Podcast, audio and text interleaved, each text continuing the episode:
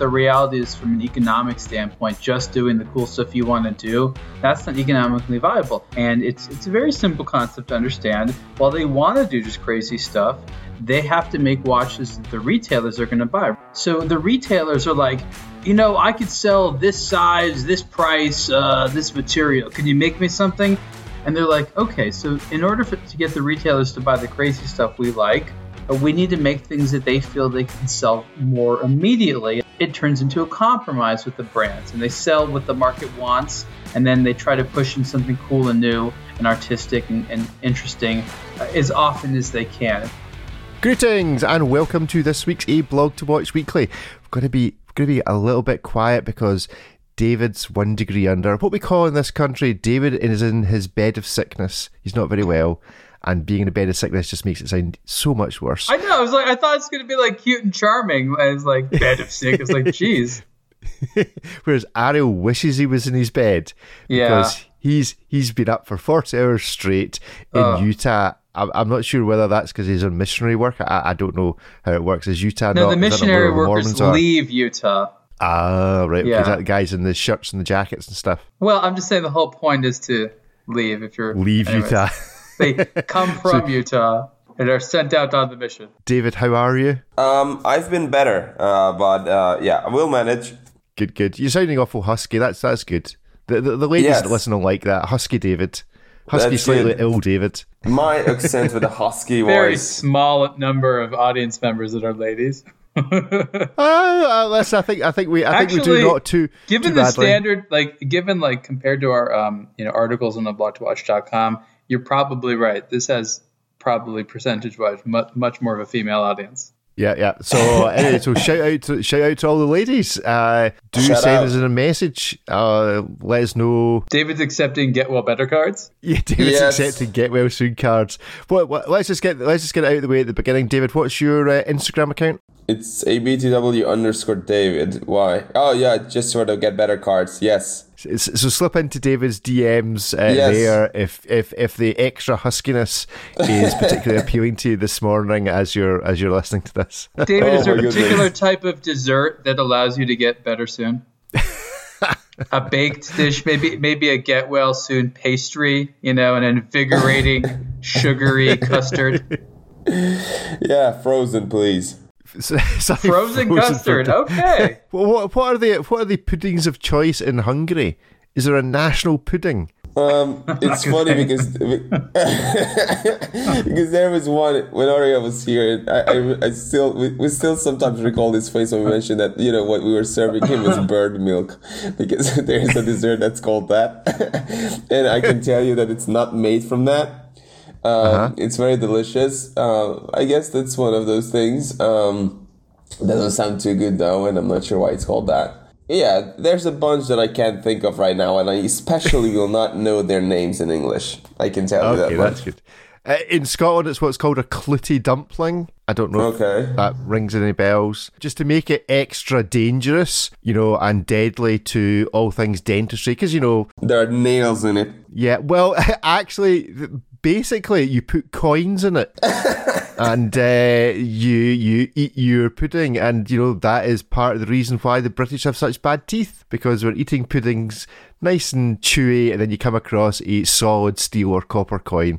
And break Wait, your what? Teeth on it. Why? This is not culinary thing. I, I I don't know. It's just I think we're just obsessed with money as we are with f- fat food. So it's the combination of both of those things in the Scottish clootie Yeah, dumpling. it reminds me. I had a. I think it was something from the Netherlands, and it was like a bake thing, and inside of it was like a tile. It was like a. It was like your your lucky tile, but it was.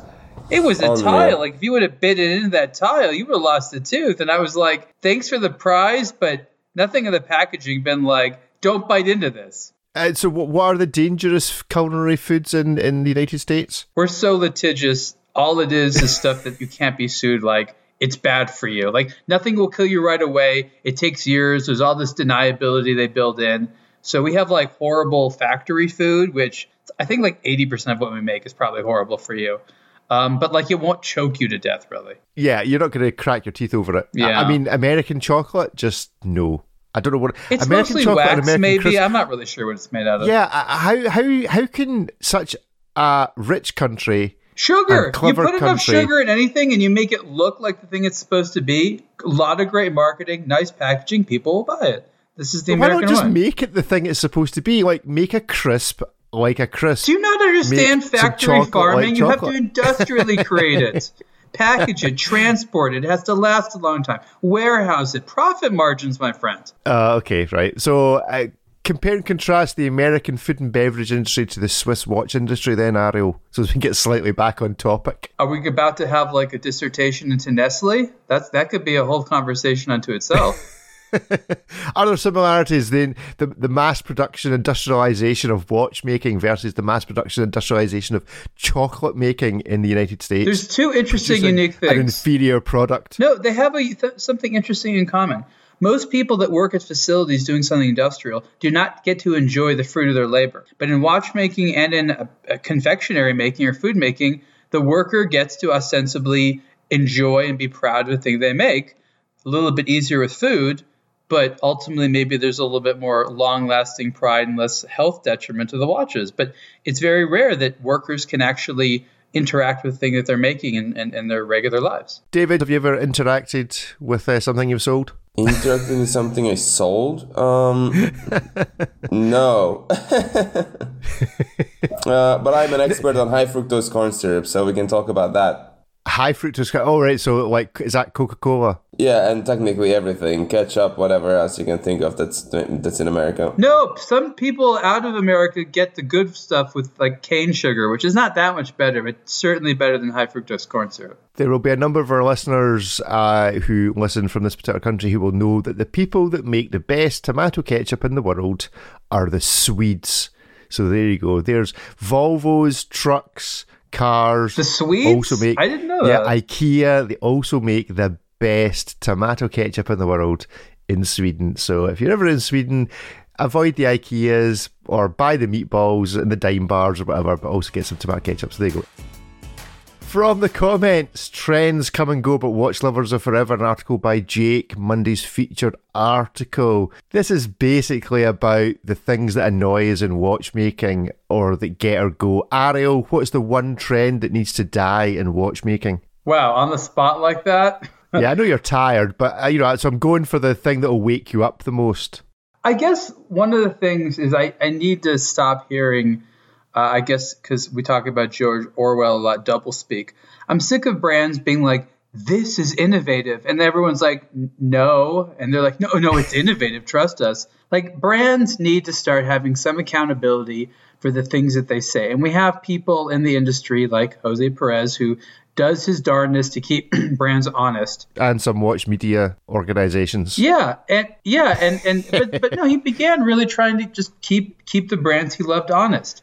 I think you can make just as much money being honest in this industry as saying something is innovative when it's not. Use better words. Hire a, a, a marketer that speaks the language you want to market in. That would be a good idea. And and and just get rid of the doublespeak. No one appreciates it. So there, I'm done. I'm done it off to bed. David, the watch trend needs to die. Uh, oh my goodness. Hmm. Yeah, I think uh, I summarized. You know, I went on a on a rant in one of my grinding gears articles where I said, you know, like here's why in-house movements, the in-house movements craze was and is stupid. It, it is stupid for all kinds of elaborate reasons. I don't know how many thousands of words long that article is, at least 2,000. And yet people came at me in the comments for some reason, like, oh, but you know, uh, Kenissi is owned by... The... And I'm like, oh my goodness, like there's so much. Basically, the whole article is this one claim, which is to say that it is stupid. And then the rest of the 9,000, you know, 1,950 words is fine print to say why that is, why that is, you know, because of course there are exceptions and whatnot. So if there's one trend, then it's rebranded supplied movements there. Yeah, giving something a fancy number rather than just admitting that it's a Sellita or an ETA XXXX. When I'm more awake, we'll have to talk about this topic because I have a lot to say about it. okay, go and drink some coffee and come back to us in a few minutes. We don't normally talk about other watch media outlets, but it's it's it's worth. I'm not sure the best way to say this. Go and go and read. Go and check out Jose Perez's articles and then go and hunt out the certain video from a certain media organization that he's talking about, and you'll see a little bit of an illustration about what Ariel's been talking about uh, about uh, the way that everybody relates to each other and just researching stuff. So there you go. Go. Uh, that's a that's a wee a wee Easter egg without saying too much go go and have a research on uh, our. Uh, it's been on a couple of times. Uh, Jose's uh, investigation into certain famous people and their watches. There we go. Cool. Well, go and check out the article. A lot of what's being said in the comments. It seems to be quite focused around Moonswatch. As to, I suppose, as to whether Moonswatch has overall been a good thing or a bad thing. I, I suppose we can now reflect on it. We're a bit of a distance from when the original hype train departed. What do you think? Do you think that Moonswatch has had an impact in the non geek watch collecting community that has brought some new geeks into the community? Obviously, lots of people were collecting them that wouldn't have traditionally collected watches. Has it actually moved the dial on the hobby? Well, a lot more people have the Speedmaster design on their wrist because they have the Swatch version of it, which is vastly more affordable than the five thousand dollar plus entry level uh, Omega Speedmaster in you know in steel. So yes, I've seen out a bunch of people, but those same people would not be wearing the more expensive thing. So they definitely open up a new market and hopefully popularize the Speedmaster. Look, I think Omega's fundamental goal was to, to make more people buy Speedmasters when they're at a point in their life when they can afford it. Um, and I think that that's really what they're trying to see. They're like, is this going to like make future Omega wears? And so the whole uh, needing to keep this trend going and keep it amazing and all that. They're like, we came out with our colors. Maybe we'll do more a little bit in the future, but like, we're happy with this. Like, we don't have no idea what you guys want from us. Like, the whole point is go buy Omega watches and, you know, then go buy some other Swatch watches. Like, stop asking for more of this. So I'm I'm a little perplexed why people have this endless fascination uh, for this topic. I mean, it is a Swatch watch that's way more expensive than most Swatch watches. That looks like you know an, an Omega watch, which you can you go enjoy. Um, do people think this is like a new category of timepiece or something? Like, like what's all the fuss? I've got the Mission to Mars, the white and red moon swatch, and I'm still wearing it. I've been wearing it for several weeks in a row. It really does not make me want to either buy a new Swatch watch or buy a real Omega Speedmaster. So I'm not, sh- but I enjoy wearing this. I, but you you were never doesn't... the targeted demographic. I mean, look, look at the way that they sold it. Look at the way that they got it out there. If they wanted people like you. Uh, to to buy this, they would just made it available online, and they would have done some you know mm. little limited batches. But like they specifically went after mainstream. They wanted media, they wanted social media. They wanted regular people. They they specifically did not make uh, any any type of real big splash with the watch uh, media. They didn't take out ads for this. Uh, that was really never their goal. I think that they felt that um, watch lovers didn't really want to buy a Swatch to begin with, unless it was seriously cool. So they sort of were experiment. Like, I wonder who will buy it, and they were just hoping the mainstream would think it was like a cool collaboration thing, you know. David, you wore a Moonswatch when they were fresh, and uh, at Watches and Wonders got a lot of attention. Have you ever put it back on again? Yeah, spoiler alert. Um, the next grinding gears will actually be about the Moonswatch. Uh, I already started writing it. It will be about a specific issue related to the Moonswatch, but also to a greater um, issue with, with some you know luxury watches, which is flipping. And the topic will be that I have second thoughts about not flipping the Moonswatch, which is to say that I think in hindsight I should have. Uh, I should have sold it for three thousand euros, you know, on the day or the second day after I bought it. Uh-huh. And I was like, no, I'm holding on. I'm not going to support this industry of flipping because flipping is bad. No, no, no.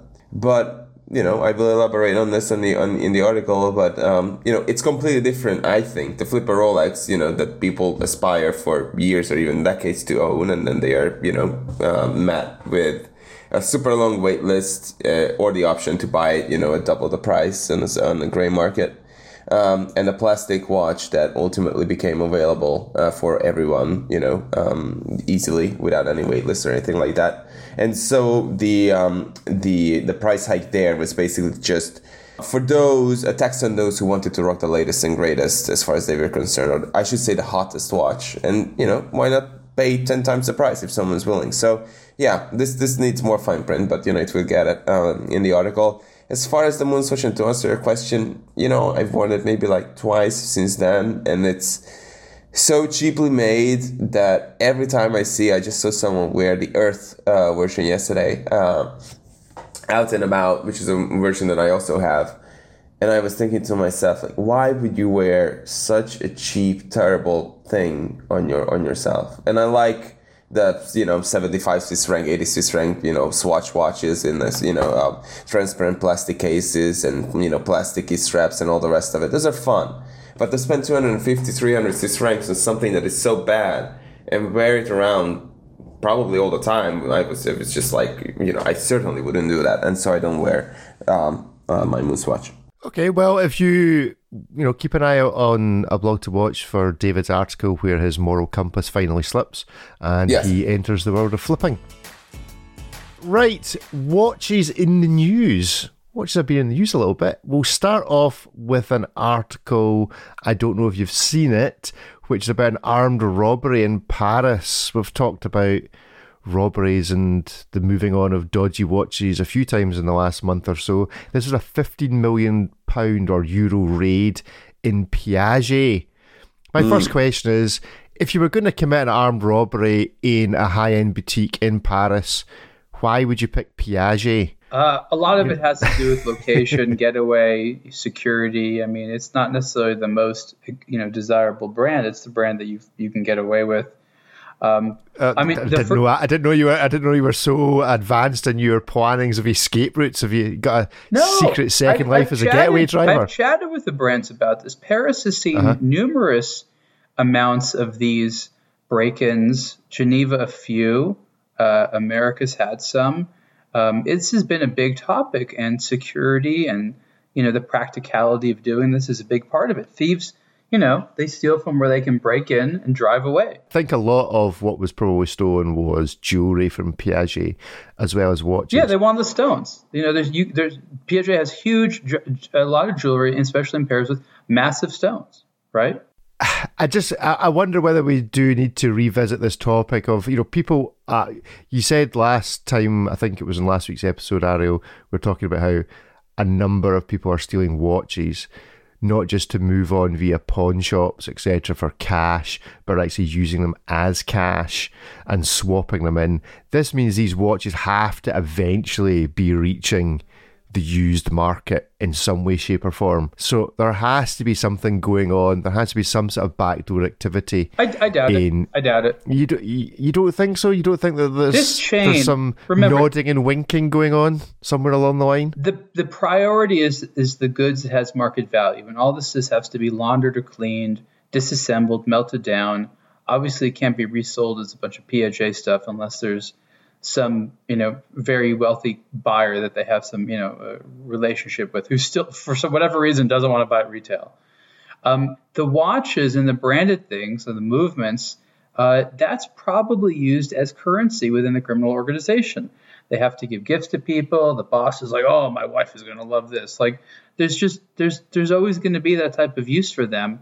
Uh, but I think, as David brought up in the last show, um, it is doable, but it's not that easy to have you know sell a watch on the open market. You know the, the serial numbers will get tracked and the police will get involved. They you know they're increasingly taking this seriously. Um, it just requires a human effort of wanting to like check serial numbers and do this type of thing. Uh, that's that's really what's required. But I want to say one last thing about Piaget and why I don't feel too bad for them is, and this is sad but true, but this increases their brand desirability global headlines of like, you know, thieves doing some type of like very planned out operation to steal our treasures within a several block area with a lot of stores that have treasures. Like this makes Piaget look super in demand and like I'm sorry for whatever loss there is in insurance deductible, whatever.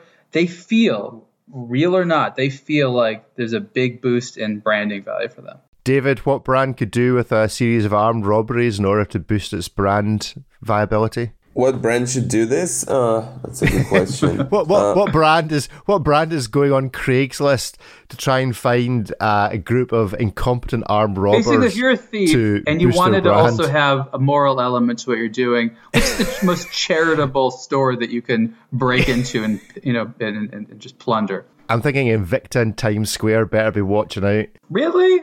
That's what comes to mind. there's, uh, there's no little independent shops somewhere you have a you have a real fondness for, you know. That's right. No, I, am not going to start naming people in Glass specifically that I know in Glasgow to be the subject of armed robberies.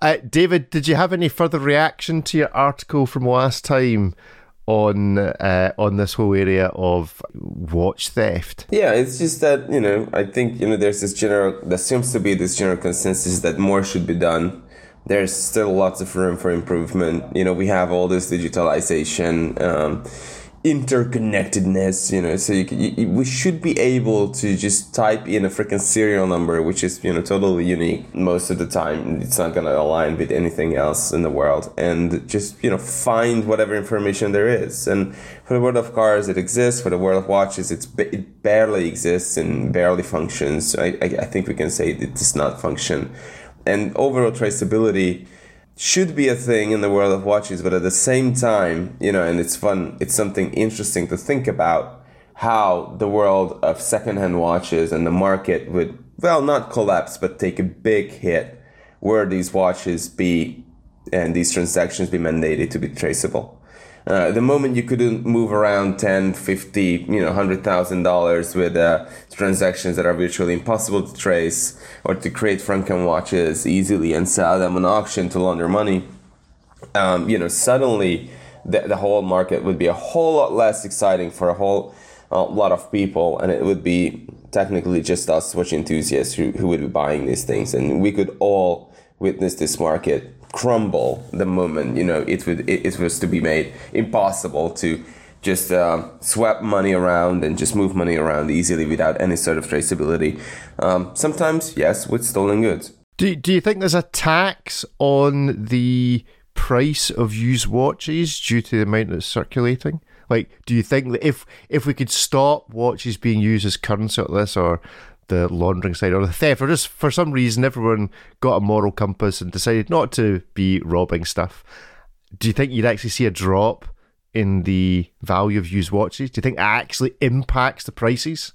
Oh, it's it's not just theft. It's it's just the fact that watches are used to move money around. Um, you know, and it's it's technically a certain type of currency. You know, the way it fluctuates. We all know what you know how how much of this is technically available um, and you can just look at you know like how many you know submariners you can exchange for US dollars in the same way how you look at how many euros you can exchange for for US dollars. Technically, it's a currency for some people, and they don't they don't care at all about the properties or the wearing experience of that watch. It's just currency, and the move. And if we could remove this, which I think traceability would certainly help do, then yes, I think you know second-hand watch prices would drop considerably, especially on the hot selling watches. I'm not talking about watches that are selling 75% uh, below retail um, into their, um, you know, 10 years into their history, but hot, hot selling items like, you know, the Pateks and Rolexes and APs of the world, for example.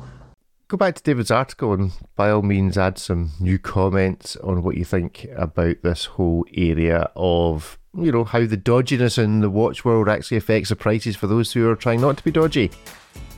CNN had an article, gentlemen. This was about a rainbow swatch watch in Malaysia.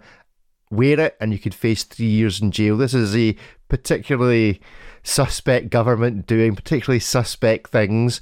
You know, there might be good reasons why wearing a rainbow themed watch should result in a prison sentence. This is not one of those good reasons. But it just got me thinking are there any examples? You know, we've touched on you know, the bad side of watches and people nicking them.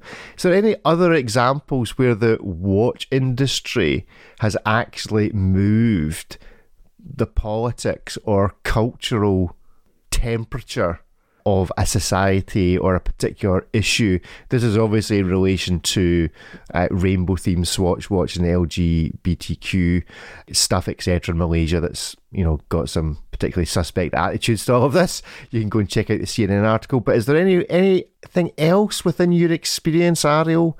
I mean, it depends how granular you want to get. I mean, you could you could say that from the political spectrum wearing the wrong watch at the wrong time can really hurt a candidate, and conversely, wearing the right watch at the right time can help them. You see watches, you know, in 2013, uh, China basically eliminated the ability to use state money to buy watches as bribes for people. Um, and this was a turning point in the in the growth of China for the watch industry because it was a, it was a ma- it was a massive boom. People were using public money to buy luxury goods to give to other public workers to just get stuff done. um, and this was this was great for uh, Switzerland, and they just kept increasing prices more and more and more because the more valuable the watch was, the better the bribe was. Right? They got you got better favor. Um, but then this came crashing down, so that had a, a huge effect. And of course, they weren't just buying watches; it was many, many goods. But watches were obviously uh, a big enough deal that it, you know, it really moved the watch industry. I mean, you have, of course, a lot of things, you know, back in you know in, in, the 20th century and things like that. But I'm thinking just sort of more uh, modern era things. And then, of course, you have um, this proliferation of like watches being a symbol of, of luxury status. It just it took you know what like a few thousand people on Instagram to be like I'm going to pretend to go buy a watch in a store or I really am buying a watch in a store and I'm so obnoxious that I'm filming the process. Um, this when that started becoming a thing, you you saw the ritual of buying a watch as being indicative of having a certain amount of comfortable disposable income. And there was just few other things as obnoxious as going into a store and buying a gold watch or one with diamonds on it and being like, I'm bored. I'm going to go and spend a bunch of money on a watch. Maybe I'll get some ice cream afterwards. And it just became this strange cultural, um, you know, phenomenon where like that was the ult- ultimate decadent thing to do. You know, a car you have to sit there do a bunch of paperwork and things like that. For a watch, you could get away with having a you know a three a three minute video where you just plop down cash and take it away. And like this became a weird thing, and this is going to have a lasting cultural effect as a watch having nothing to do with horology, but serving this very important uh, symbol as a, a, a, as a money status item, uh, especially for men. David, Eastern Europe and uh, watch culture. Any particular political or social activity that is associated with uh, with watches, or? Well, I mean, you know, politicians are sometimes spotted wearing watches, but they you know they are rarely on the news sometimes they are and you know people with you know uh, newfound wealth are sometimes also spotted wearing very expensive ones and um, but it's interesting because the reporting is, is usually off by you know in, in, terms of the value or whatever. And they say they have spoken to some experts and whatever but it's usually wrong. They either get the model name and hence the price or wrong or maybe they get the model right and yet get the price wrong. You know i've seen this happen a few times over the last few years but it's it's not really on the map. Um, there's so much else going on that it, it's rare to talk about really. Um, yeah Good stuff. Well, final thing is, on the one hand, slightly more serious because it was a bit of a faux pas but the person involved seemed to take it particularly well. Uh, Glasgow has been the home, I don't know if any of you are into your cycling, but Glasgow has been the home of the combined World Cycling Championships over the past few weeks. Basically, every cycling event you can think of, and some you didn't even know existed, have been having their World Championships here at the same time. And there was a particularly interesting, I sent you the picture, uh, Spanish paracyclist. The, the event was sponsored by Tissot, and it meant that everybody got a Tissot watch who also got a gold medal. And this led to a particularly awkward photograph uh, from a, a, winner, Ricardo Ten Argiles, who had both of his arms amputated as a youngster, so being presented with a wristwatch uh, Oh, attracted gosh. a certain amount of attention from Tissot. He seemed to take it very well in terms of realizing that this was clearly ridiculous. I've not seen a photograph of the person who presented the watch, but it's worth tracking this down uh, on Instagram uh, to see this. So this is this goes down as this year's. If we're going to go do end of year awards, then this goes down as the end of year marketing faux pas. Or the unintended consequence You gotta award feel bad for goes to Tissot. Tissot. Tissot is really the victim here. Yeah, t- yeah, it's it, it's a bit of a it's a bit of a weird one as to yes, somebody somebody in Tissot marketing's sitting there bagging their head off of a No, desk, no, no, going, no, no. This is a this is just a manifestation of the rule that you can't please everyone. There's no, no nobody nobody was wrong here, but it was just you know two pieces that didn't fit. You know, I mean, there's very few things you can give as a prize that Mm-hmm. would fit every human being possible. I mean, it's just it's not it just doesn't work. I mean, yeah, I'm not. Sh- I'm not sure. Uh, I, I, Tissot don't make pocket watches or anything, do they? The, there's nothing Tissot make that they could have given a guy who, unfortunately, through being electrocuted as a as a young lad There's of plenty eight. of stuff that they could give him. Plenty of stuff. They'll figure it out. They'll do something. It's not like they knew he was going to win that day. You know, like. Do you, do you think you get the receipt when you get prizes like this? No, you get someone from Tissot saying, "We're going to sort you out. Don't worry." Yeah, sorry, out. Okay, no. so go go and check that out. That's that definitely wins a prize somewhere in the marketing It's, awards. it's, that it's a it's a wonderful man. Again, it's manifestation of nature saying, "Here's some free comedy. No one has to write this. which is we're going to give it to you." David shared this picture. I mean, it is the guy again seems to be in good spirits, but this is this is an internet meme waiting to happen, right? oh. I mean, this is. Come we're going to be seeing this. We're going to be seeing this for years. This is going to feature in top ten lists. It's going to feature. this is this is not going to die. Tissot are going to be living off of this marketing faux pas for a number of Like- years. like in fact, probably for the like rest of recorded time. Is just like giving this guy a watch as a prize, right? I've done it for a while. Guess the price of the Seiko. King Oh, Seiko no. SJE SJE Mixed 095. The limited edition Wait, wait, wait. King what, what Seiko. kind? King Seiko? King Seiko. I thought I thought the whole King Seiko thing was supposed to be a one off. But they now Yeah, they're like, now what- seriously does it- leaning into this. What category is this supposed to fill? I have no idea. Well, I, I'm not sure that they do either, but Is this, this, is more? the This is more expensive than Pres, Pres, uh, Presage, right? Well, it's a limited edition of 600. Oh God. The dial is inspired by the chrysanthemum. I wonder whether King Seiko is inspired by flowers and Grand Seiko is inspired by views. I wonder if that's the thing. Maybe not, because it's birch trees. That doesn't count either. Anyway, it's got a chrysanthemum on it.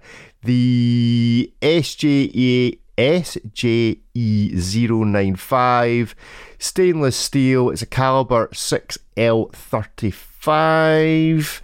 It is 19 mil lugs. Oh, hold on. I've got a dog crying. And hello, Brora. Yes, just you sit there. it's a dog making a noise in the background. It That's is SJA095, 600 pieces. Anything else you need to know, gentlemen, before you have a guess at the price? Uh, this comes on a bracelet. It comes on a bracelet and a strap. I think you both? can buy in either. Wait, yes, but there's Does only it come the with price. both? Or Uh, I think it must come with both. think Seiko what's coming does with because charge a there's lot only for two one straps. price. Oddly, they charge a huge amount. Like if you're gonna get a Seiko two straps, that's a special damn Seiko. It's a king a limited Seiko. edition of a limited edition. I, I don't know. I'm gonna say three thousand. These have been going crazy high. Okay, so three thousand dollars from Ariel. David, higher or lower than three thousand dollars? Lower, I'm going to say 2,600. Okay, you'll be pleased to know the actual price is three thousand four hundred dollars. Oh my god, I was low. So Ariel, you were low. David, David, I don't think you've even got the money to go into the shop. You, you could probably you could probably buy the version with one strap, but not with both the strap You know and the what? bracelet You know what that David needs? David needs a new product. Uh, it's going to be Grand Seiko Junior. Grand Seiko Yeah. Junior. Oh, It's a, don't it's a don't even petite mention that. A me- Grand medium Seiko. Seiko. Grand medium Seiko. No, you already have Grand. You already have King. You can't go down from that. What are you supposed to say? Like Deputy Seiko? Yeah. Hmm. King Deputy. Lieutenant Seiko. Yes, it's a th- three and a half thousand dollars for a confused. thirty-eight mil Edson watch. Seiko. I I'm mean, so Edson confused. Seiko.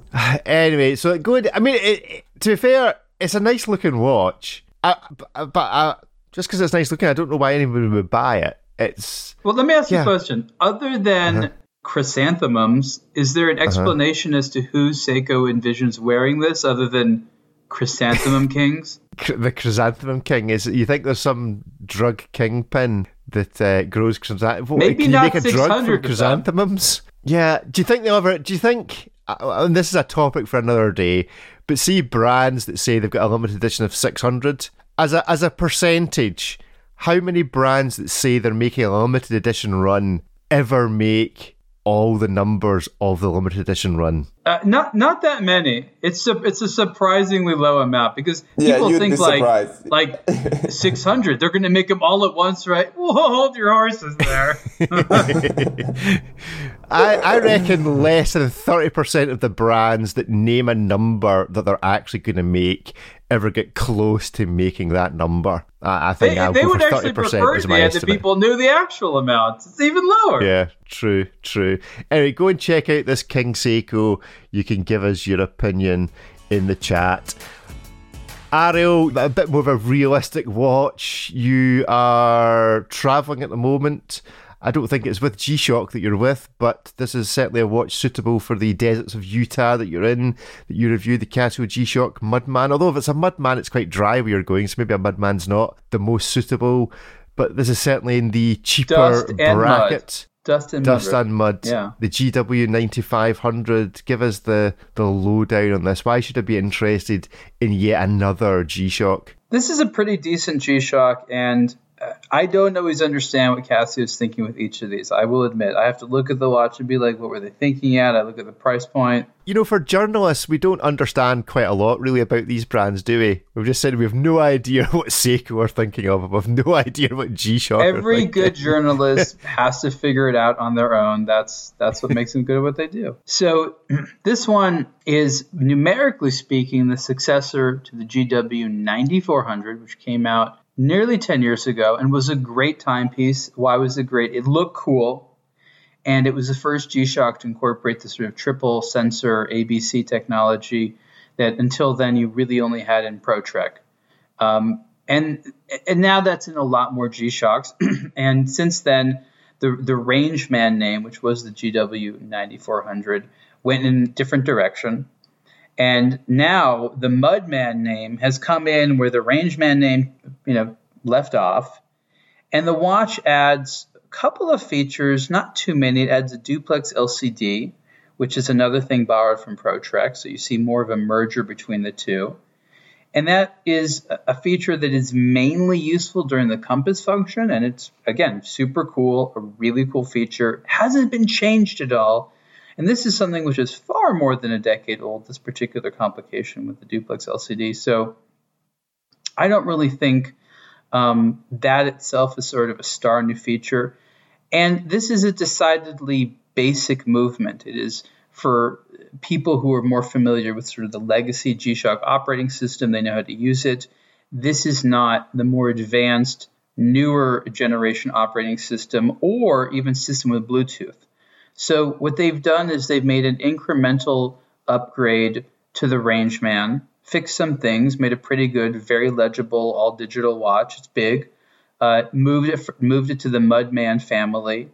Um, it's priced at you know under four hundred dollars, so that means that on the sort of street price will be even lower. So this is it's a decent value, but it's still you know not that much of an upgrade from the original Rangeman. And some people say it's not as good looking, and I and I think the original uh, GW 9400 Rangeman was a great looking timepiece from Casio. It was great, and this one this one's not bad at all. But it's it's again it, it's, it's it looks a little bit more like your big digital watch. As a tool watch, it's great, but for someone like me who's now so invested in in Casio's latest generation of uh, operating systems and technologies and Bluetooth, this it doesn't speak to me as much as some of the products. So I like what for it for what it is. And there's a lot of people out there that just want your sort of good old fashioned Casio and you know want that sort of merger. So it is a bit of a compromise product.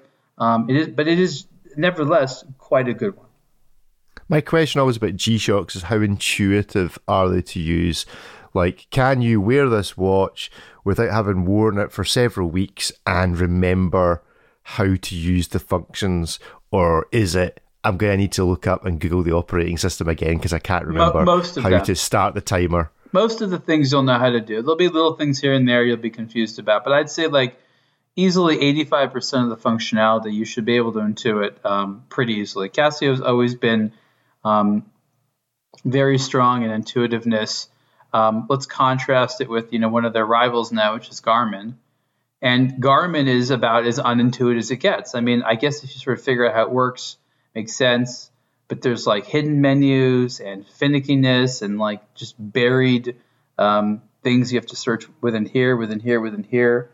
So I would say that Casio and this is actually quite similar for a lot of Japanese software. When it's successful, it really does feel quite intuitive and well done. Great stuff. David, brief thoughts on this G Shock? Is it the sort of G Shock you would wear, or is it just a bit of a bruiser? Yeah, it's it's it's a bit much uh, in terms of size and stuff. I mean, if you need the the functionality of this particular reference, then sure, knock yourself out and, and you know these are usually really really big in terms of like external dimensions and yet they are comfortable in the sense that you know they wrap around the wrist even like a narrower wrist like mine or Ariel's you know it's, it's still going to and be really lightweight. comfortable and they're lightweight yeah and they are light too um, you know i enjoy that they are durable i like durable stuff that you know they can forget about and you know have it like scuffed up and beat up and it's still working as as intended. You know, it's just um, so so that's cool. It's not too expensive at three hundred and eighty dollars. So yeah, I think you know it's great that these exist. These are super cool products. I probably wouldn't go for this particular Rangeman, but you know the Rangeman collection as a whole is, is fantastically impressive for a lot of reasons.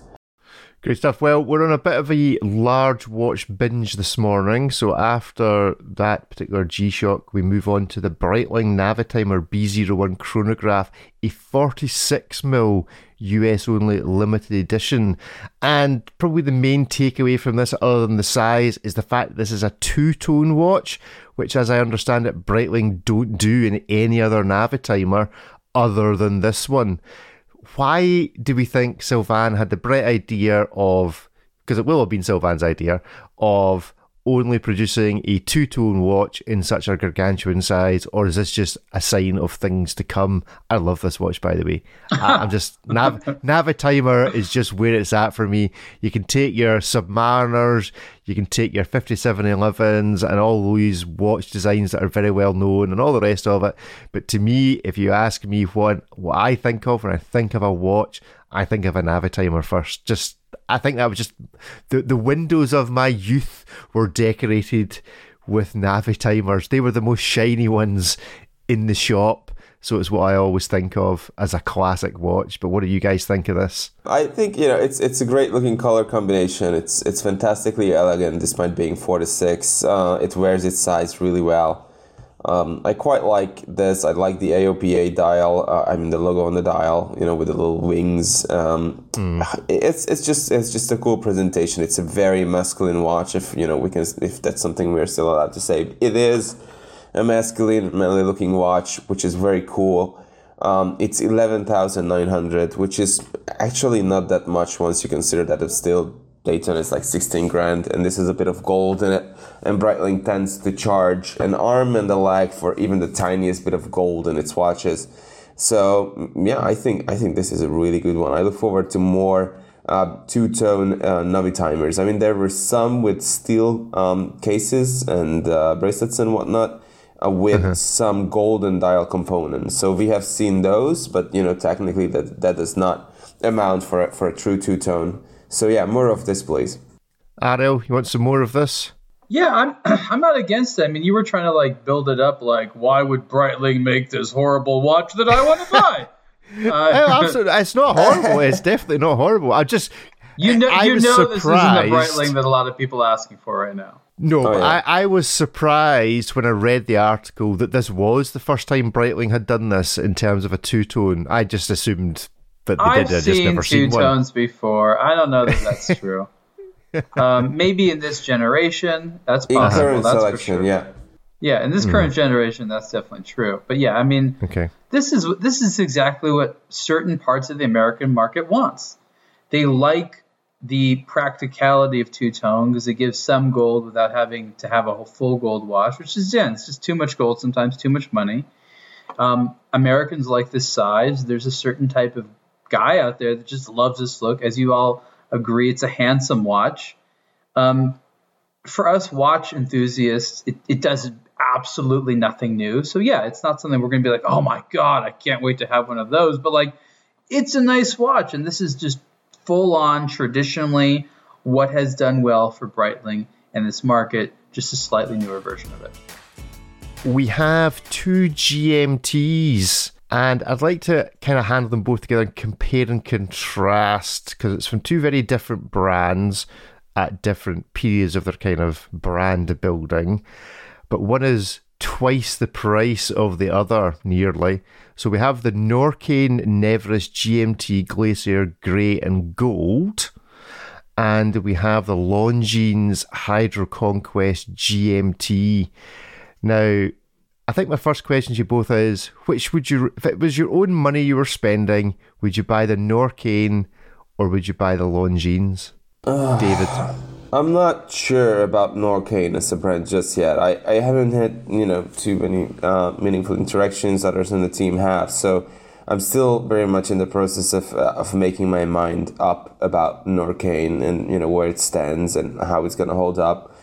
Uh, it's difficult to tell. It's you know it, it's a, it's a tried and true rep- uh, recipe. You know it's an all steel watch with what appears to be a ceramic bezel insert with some gold uh, elements, cool dial, but you know it's not cheap. It's like four grand and, and up from there. Uh, maybe Ari Aria can you know shine a bit of light on Norqain for me.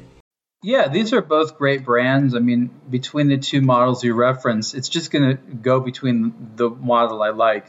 Um, I happen to like this Longines watch a lot.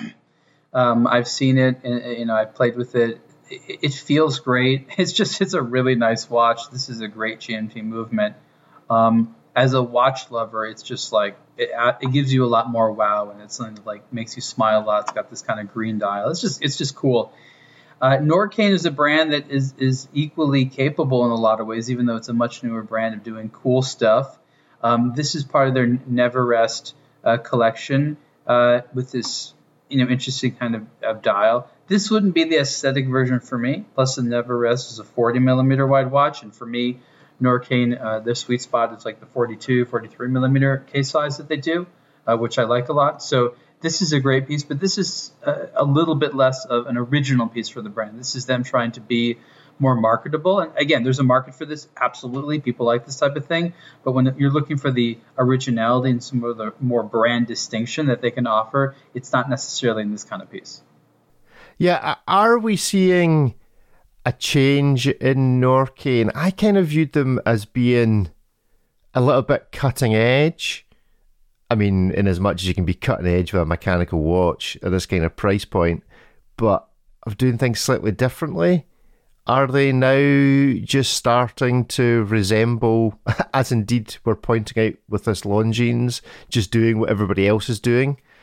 Like the Norcaniness of the watch is decreasing as the looks like everything else factor, or is just one of a number of options factor increases? Are they becoming less adventurous? The, the, look, I hear what you're saying, but the reality is, from an economic standpoint, just doing the cool stuff you want to do, unless you have, you know, huge prices or you're hugely luck- lucky or you just don't need to make the money, that's not economically viable. I had this precise discussion with Norqain, and it's it's a very simple concept to understand. While they want to do just crazy stuff, they have to make watches that the retailers are going to buy. Remember, this is a company that you can buy their website, I believe. Uh, their their retailers is is their support system. That's how they want to sell through the retailers, and that's not a bad model. So the retailers are like, you know, I could sell this size, this price, uh, this material. Could you make me something? You know, they hear that enough times, and they're like, okay, so in order for, to get the retailers to buy the crazy stuff we like, like the Wild One, but we need to make things that they feel they have uh, they can sell more immediately, and they know that. So it, it, it turns into a compromise with the brands, and they sell what the market wants, and then they try to push in something cool and new and artistic and, and interesting uh, as often as they can, and that tends to be what happens. So we need to understand these economics and be forgiving, but as you're doing, you know be skeptical at times and be like, okay, Norqain, but for someone like me that sees you as an innovation brand, this is not that innovative. And maybe they're like, okay, thanks for the feedback. I mean, I I absolutely hear what you're saying and I, I agree with what you're saying. I just think that then doing that, but charging twice as much as a brand like Longines, okay, it's not quite twice as much, but being having such a premium on the price doesn't then allow that this is our version of the thing that everybody wants to filter through because it's got a premium of fifteen hundred dollars on it. I mean, I do. I'm a such a big fan of the Hydro Conquest. I've it's one of these watches I've almost bought so many times. There's a really nice one for the Commonwealth Games that was in Birmingham a few years ago that I keep on trying on. Uh, so I I would hands down go for the the the, the Longines in this particular watch battle. I, I just wonder how I, maybe it is Norqain does have a personality with the ownership and the social media content that Longines doesn't have, despite the fact it's a huge brand. So maybe it relies a bit more on the the watch geek culture, identifying what's a Norqain and that geekiness, if you like, uh, can afford a little bit of a price premium over the likes of Longines. Well, but uh, we'll go. So, David, after hearing both those things, Norqain or Longines? Well, Norqain does not have the the economy of scale that Longines has as being part of the Swatch Group. So I think you know part of the reason why it's more expensive is, is also that. Uh, you know, high development cl- uh, cost. The Hydro Conquest has been around for some time. It can lean on Swatch Group um, efficiency when it comes to manufacturing, making cases, bracelets, movements, dials, all the rest of it. Norqain does not have that luxury, and uh, a lot, you know, at least some of that premium is going towards that. And uh, myself as a customer, I'm not sure why I should be valuing that. You know, people can decide if they like the design and want to want to go with a premium, but it's it's not an excuse. It's just an explanation. Well, go and check out both the articles, and we will stick a poll on the Spotify platform, and you can tell us which you would choose if you were spending your own money. It'd be interesting to know if you were spending your own money versus spending somebody else's money, whether that would make a difference in which one you chose. We have a few minutes left, so we're going to have a quick round of hit miss maybe. So, f- first up, a new release from Oris, leaning into the Aquis some more, the Aquis Dat Watt Limited Edition 2 watch which does seem to be a strange title, but it is what it is. Gentlemen, hit miss maybe on another limited run from Oris? For me, it's a maybe. It's it's just a standard Oris. You know, they've done a little bit something different here, a little bit something different there. Um, you know, glad it exists. People will buy it. Reinforces the fact that the Aquis to me is the best thing that they have in their collection. I guess I lament the fact that the prices have gone up as much as they have for the Aquises. Um, I haven't seen the price on this one. What's the price on this one? Uh, three thousand two hundred dollars. Yeah, so I mean, cheap. I, I, got I got really excited about the Aquis when it was uh, just over two thousand um, dollars. You know, now they've, they, again, it's, it's it's still a cool collection. I guess I would say this: everybody probably should have at least one Aquis in their collection. Does it have to be this one? That's entirely up to how you feel about Dot what? that what? David, do you love that what? Uh, I, I quite like this one. Yes, uh, I like uh, it's it for me because it, it it appears to have a colorful color transition dial. I'm not sure if that's the pictures or not, but you know it looks like it goes from the steel or like turquoise to dark green, which is very cool. I like the indices. I like the proportions on the dial. Uh, these are a bit clunky sometimes in the wrist. Uh, you know, the size has to be right. Um, but yeah, I you know I quite like the concept here. So yeah, it's a hit for me. Good stuff. Yeah, I'm a big. At the end of the day, I'm a big fan of this watch. It's a hit for me. Forty-three point five mil. We can't go wrong. Proper big dive watch. There we go. Right, Hublot Big Bang Big Bang Unico Sky Blue ceramic watch. Hit miss maybe David to be like a bit of sky baby blue Big Bang Unico action. Uh, no. Um, I, I would feel just so because you know it's, it's just not. I like a loud Hublot, but this is not the one that I would want to be seen wearing. I very rarely care about what a watch says about me, and you know I like you know all kinds of colorful watches, but this is just uh, a little bit too much of a hedge fund um, baby kind of watch for me. So yeah, it's it's a pass for me. Ariel, are you selling all your shares in your hedge fund to buy this? Hit miss maybe in this um, From a design perspective, for me, it's a hit. Um, it's entirely up to personal preference how this light blue and white theme go together. I happen to like it. It just it's it speaks to me. Um, you know, these are not particularly inexpensive watches. I'm trying to determine here as I'm speaking. Twenty three thousand dollars. Okay, that's about what these tend to cost. I mean, again, it's it's it's a it's a luxury sports style watch. Um, if you have a bunch of big bangs, like you big bang Unicos, like got to get another one. No, um, but I think that you know, uh, it, it, it, it's definitely a, a fun piece, and I think that the people will get it already like the Big Bang Unico, and for them, they just got to have this color, and and it's a fashion it's a fashion uh, statement. That's really what it is. Yeah, I'm sorry. I really like this. It's a hit. I'm, every time I look at this, I go, I shouldn't like this. I shouldn't like this. I shouldn't like this. But I really do. So maybe I'm just more of a hedge fund manager than, than I think I am. Where does maybe, this? Not, is, it, is it like the hedge fund watch? Where's this coming from? I don't know. I don't know why is, David thinks it's a hedge color, fund. Is the watch. color of swimming pools? Is that what hedge fund people do? color yeah. of Mediterranean yachts. No, uh, I, I think you know I should have said trust fund baby. Sorry, it's just too early in the morning. So it's like a trust fund baby kind of watch. You know, like you get off your dad's boat and do some shopping and whatever, and then get back on it. That's the message here. I like a loud Hublot, but this one is just like too preposterous for me. I think what David's saying, there's certain people who can afford to have like wa- expensive watches for every whim color, or that they yes. that they may want to have. Like, oh. Uh, a watch for this occasion when I happen to wear these two colors two or three times of a year. Course. Twenty five thousand dollars, not a problem. And not that is problem. that is that is not a particularly judicious way of spending luxury watch money.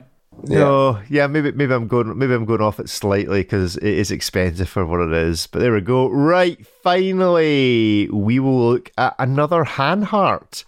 We've looked at a few of these in recent months. This is the Hanhart Pioneer Silva. It's a bit of an unusual, has a kind of mundane vibe to it, I think. But what do you guys think? Ariel, hit maybe on this Hanhart. Oh yeah, this is another. This is just like the German minimalist watch. This is like this. You know, the Japanese have their like business guy watches. They have certain designs. They're like, oh, that's that's the business guy watch. This is one of Germany's business guy watches. So it's it's handsome. There is nothing fresh about this design, but I guess Hanhart was like, you know what? You know, we haven't made one of these in a while. And it's true, you know, but this has like been a, a mainstay of German design. It has these needle style hands, which are great. Honestly, they are, especially how it's done here with a high contrast. And that's usually where this type of uh, dial fails, is with the contrast. Um, the elegant use of the alternating uh, marker and Arabic numeral hour markers a relatively large amount of space on the dial. It's very calm, easy to read these types of things. It's not for everyone. It's not something you want to wear wear every single day. Uh, but it, it is, um, you know, and again, they, they, probably do a good job here. How, what did these cost? Probably about a thousand or something. Yeah, no, eight hundred and ninety euros. So yeah, thousand dollars probably by the time it gets over to you. I, I really like this. I, I, and again, it's about the last Nubo. I really shouldn't because it's tiny, but you see, for 800 quid, this is not a bad shout. This is like two and a half Moonswatches, uh, but this is just, this is going to give you pleasure for a lot longer than a moon with swatch. With real steel. With real steel. And yeah, it, it, yeah, if, not only should I not like it, it also shouldn't work, but it really does. It does have that mundane, classic German minimalist, but actually is both minimal but with something to say. It's not like a Nomos that just is minimal, but I just often feel doesn't really say anything. This actually does seem to have some attitude well, to it. It's the it's, it's the Hanhart logo. I mean, if you took yeah, that yeah. off, you'd be like, oh god. But like adding that on there with its sort Yeah, of cursive style. It's just it's just it's just enough. They were they were clever to come out with this. Um, I I think this is one of those sleeper hits. It's not like people are going to like buy this so much they're going to sell out. But I think consistently over time, if this is maintained in the collection, like there'll always be buyers for something like this. Yeah, absolutely. David, hit miss maybe. Not for me, but if I saw you know someone wearing this, I would be like, you know, that's chosen in, in good taste. It looks a funky little watch. Um, you know, a variable size. You know, a reasonable price. Quite like this one actually as an offer. Yeah, be interesting to see it in gold. Be interesting as a as a as a little minimalist gold watch. But there we go. So go and look at Hanhart. Check out this watch. Let us know what you think. You can always get in touch with the show podcast at aBlogtoWatch.com. You can find me at Rick TikTok on Instagram. Ariel, where can we find you on Instagram? um, Ariel to watch on Instagram, articles on the blog2watch.com, and in addition to Blog to Watch Weekly, this Superlative uh, podcast. Excellent. And David, you've already said it, but say it again. Where can everybody slide into your DMs this week? I'm receiving get well soon messages on their abtw underscore David. Nice. Excellent. And you can also check out the TikTok channel uh, for aBlogtoWatch. And uh, yeah, get involved in TikTok. S- Down with the kids and all that kind of stuff. I don't know. It does strike me that TikTok should really be the home of watch content with a name like TikTok. But you know, that's just that's just my thinking. Anyway, go check that out. If you've got a TikTok account, go and hunt out aBlogtoWatch and all the things there. Other than that, have a great week. We'll speak to you again soon. Thanks, Goodbye. everyone. Have a good one. Talk soon. Bye bye.